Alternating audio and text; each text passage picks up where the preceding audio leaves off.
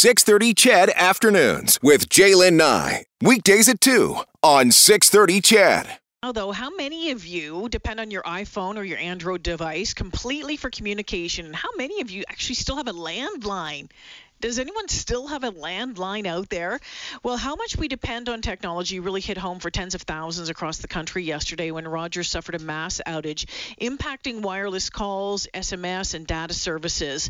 It began early yesterday morning, and for many, uh, it was the better part of the day before service was restored. All along the way, uh, police agencies were issuing warnings uh, about what to do if you were calling 911. Don't hang up. Uh, police weren't getting text codes, and that was frustrating as people were trying to make vaccine appointments or maybe trying to sign into a VPN at your home office, right?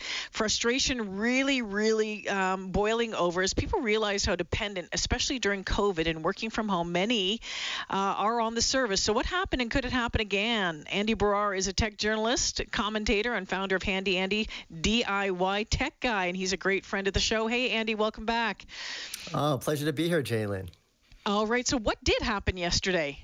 So it looks like Rogers had come out, their chief technology officer said it happened to be a software update on one of the Ericsson uh, networking hardware pieces that they used. So this networking equipment was really central to the entire network of of Rogers' uh, nationwide network. So when that went, when that software update went down, that's when we saw all of these problems. It was it was absolutely crazy. You couldn't have asked for a a worse time, especially during a pandemic when people were at home.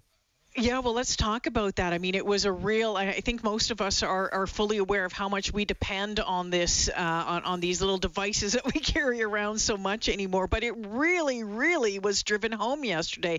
I know I was in the office yesterday, and and uh, Shay Gannon, one of my colleagues, kept coming out. He uses his his phone during his show to communicate with people, to all that sort of stuff, and he wasn't able to do that, and it was sending him over the deep end. And that truly, truly, um, I think think was uh, the reality for a lot of folks yesterday. Yeah, it was a really a bad day to be a reporter because you couldn't use your phone. and it's like the old saying, Jaylen. you know, you don't know what you got until it's gone. So it's just kind of like when the Wi-Fi goes down at home and you start yeah. to realize just how dependent you are. This is like that on a nationwide scale. We just realized how connected we are to our devices. And the fact that the 911 services and those, yes. like, you know, this could be a life and death situation. And it was a really big wake up call for Canada to talk about our wireless infrastructure, our nationwide infrastructure, and just how dependent we are on it. And there are private companies. We have the big three. And this is yeah. just happening when Rogers is about to buy Shaw and take over Freedom Wireless. So, what needs to be done? I mean, you know, well, I when you look at what happened, I mean, the question is, could this happen again? And I'm guessing the answer is absolutely. Well, when I when this happened, first of all, I was like, is this like a terrorist or a hack that, mm-hmm. that happened on the network? Because it was going for so long. So if yeah. I'm a hacker, or better yet, if I'm a terrorist hacker, I'm having a eureka moment going, all we have to do mm. is a software update, a little firmware update at the network level, and we can shut this entire network down. So it's a huge wake up call for Canadians because we need to relook at the telecommunication infrastructure. Mm-hmm. Perhaps we need to look at it as a public utility, be just like our gas and our water be, and electricity because we're so dependent on it, just like we are for electricity and water. So too are wireless networks that keep us connected in this digital era that we find ourselves in. Yeah, I wonder if we're lagging behind on on those on on that service and what needs to be done and what needs to be put in place to make sure this doesn't happen. You think a software update on your computer at home that can drive that can drive you nuts when it takes longer than five minutes. All day yesterday, I was trying to get a hold of someone and I realized about four o'clock, ah, they must be on Rogers and that's why I can't get a hold. But he was trying to do business. He wasn't able to do business, and there's there's concerns about maybe you know what impact that this could have had on the economy yesterday. Whether it was if you were working in the finance sector, maybe you were a, a carpenter trying to get a hold of a client. I mean, it had it had real world impact for a lot of people. I, like I'm not a lawyer, but like who's liable for this? Like that, a lot of money wow. was lost, like you say, economic impact. But Jaylen, we have to understand at the same time that this happened, they're rolling out 5G networks. So now what you mm-hmm. ask is, are they designing these networks? Like, how, if you asked me two days ago, is there a chance that a telecommunication network in Canada could possibly go down nationwide? Because Rogers said in their tweet, we have intermittent out- outages. Yeah. But I think it was the wrong choice of words. It should have been, we're having widespread outages, yes. not intermittent. You know, the connotations behind intermittent, it's like, oh, it's just here and there. No, yeah. this was was huge. And the fact that it could even happen is, is making me concerned about the 5G networks. Are they even designing them so that they're foolproof? And it, it almost makes you wonder, Jaylen, like why does Shaw, Bell, and Rogers, or, or sorry, Telus, Bell, and Rogers have their own towers? Why doesn't the municipalities put towers and then give them access to it to prevent this from happening again? So that if one network goes down, they can roam onto the other one to make sure that people don't lose connections. Andy, you're raising a lot of really great questions that uh, are going to have to be answered as we move uh, as we move ahead uh, here in the weeks and, and, and months ahead of us. One of the other questions that's being asked right now is Will people be reimbursed at all for what happened yesterday? What do you think the possibility uh, of that is, and, and how would that happen? Would it just be, you know, a little change to a bill here and there?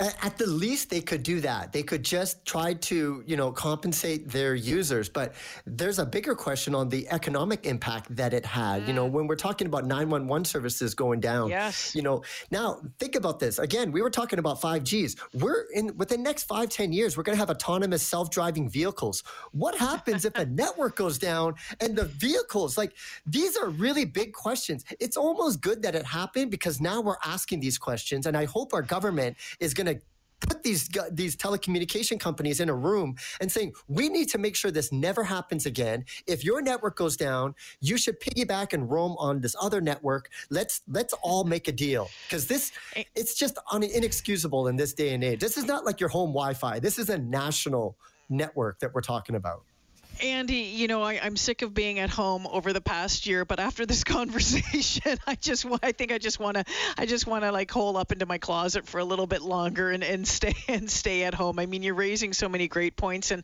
and yeah, there's obviously a, a lot to be done, uh, still moving forward. And the fact of the matter is, is so many of us don't have landlines anymore. And again, we can't communicate the way that we do over our phones, and I get that. But I mean, in a, in an emergency um, you know that is that is something that we depend on. Have you ever had a landline phone, Andy? Never, uh, never. When I when I moved into my house, I've never had a landline. Uh, I don't even have cable vision. You know, um, so uh. I'm a typical digital person. Like it was funny. My Wi-Fi actually went down. I, I upgraded to a different package, and my modem was not compatible. So for one week, I didn't have Wi-Fi. But I had to I had to do a hack. I actually piggybacked off my neighbor's Wi-Fi just to keep my my home connected because I have a smart home. I have smart locks. Yes. Like, yes. The Wi-Fi goes down I'm going wow. down. wow, wow, wow, wow. All right, my friend Andy, thanks for joining me this afternoon. Always great to chat with you, and we'll uh, we'll follow up uh, in the in the uh, in the weeks ahead. Thanks for this. My pleasure. Anytime. Yeah, you betcha. Andy Baryer, tech journalist uh, and uh, a commentator on, on tech issues. So I mentioned uh, I mentioned uh, landlines, and so I looked into it and uh, I, I, I, dug up a, a, communications monitoring report from 2018. It was the latest one I could find from the CRTC because uh, you know we don't have a landline in our place anymore. And I get that a landline wouldn't allow you necessarily to communicate, you know, with the with the the text alerts that you need or or that side that that sort of thing. But in that moment when you need to make a phone call, when you need to get a hold of someone to find out what is going on or do a a business deal, whatever it was, or call 911, like if it's an emergency. I mean, that uh, is is something that you fall back on. We gave up our landline about, I don't know, five, six years ago.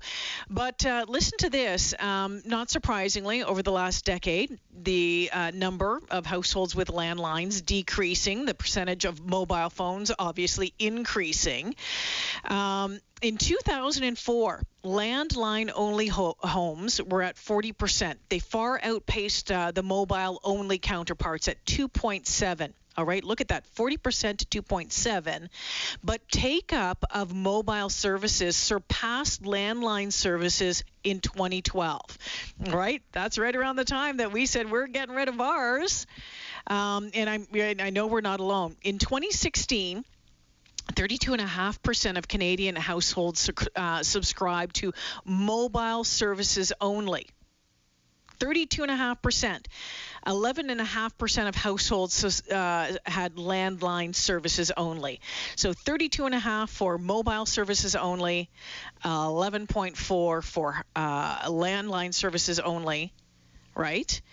Uh, yeah, 32.5 to 11.4. And that was in 2016. That's five years ago.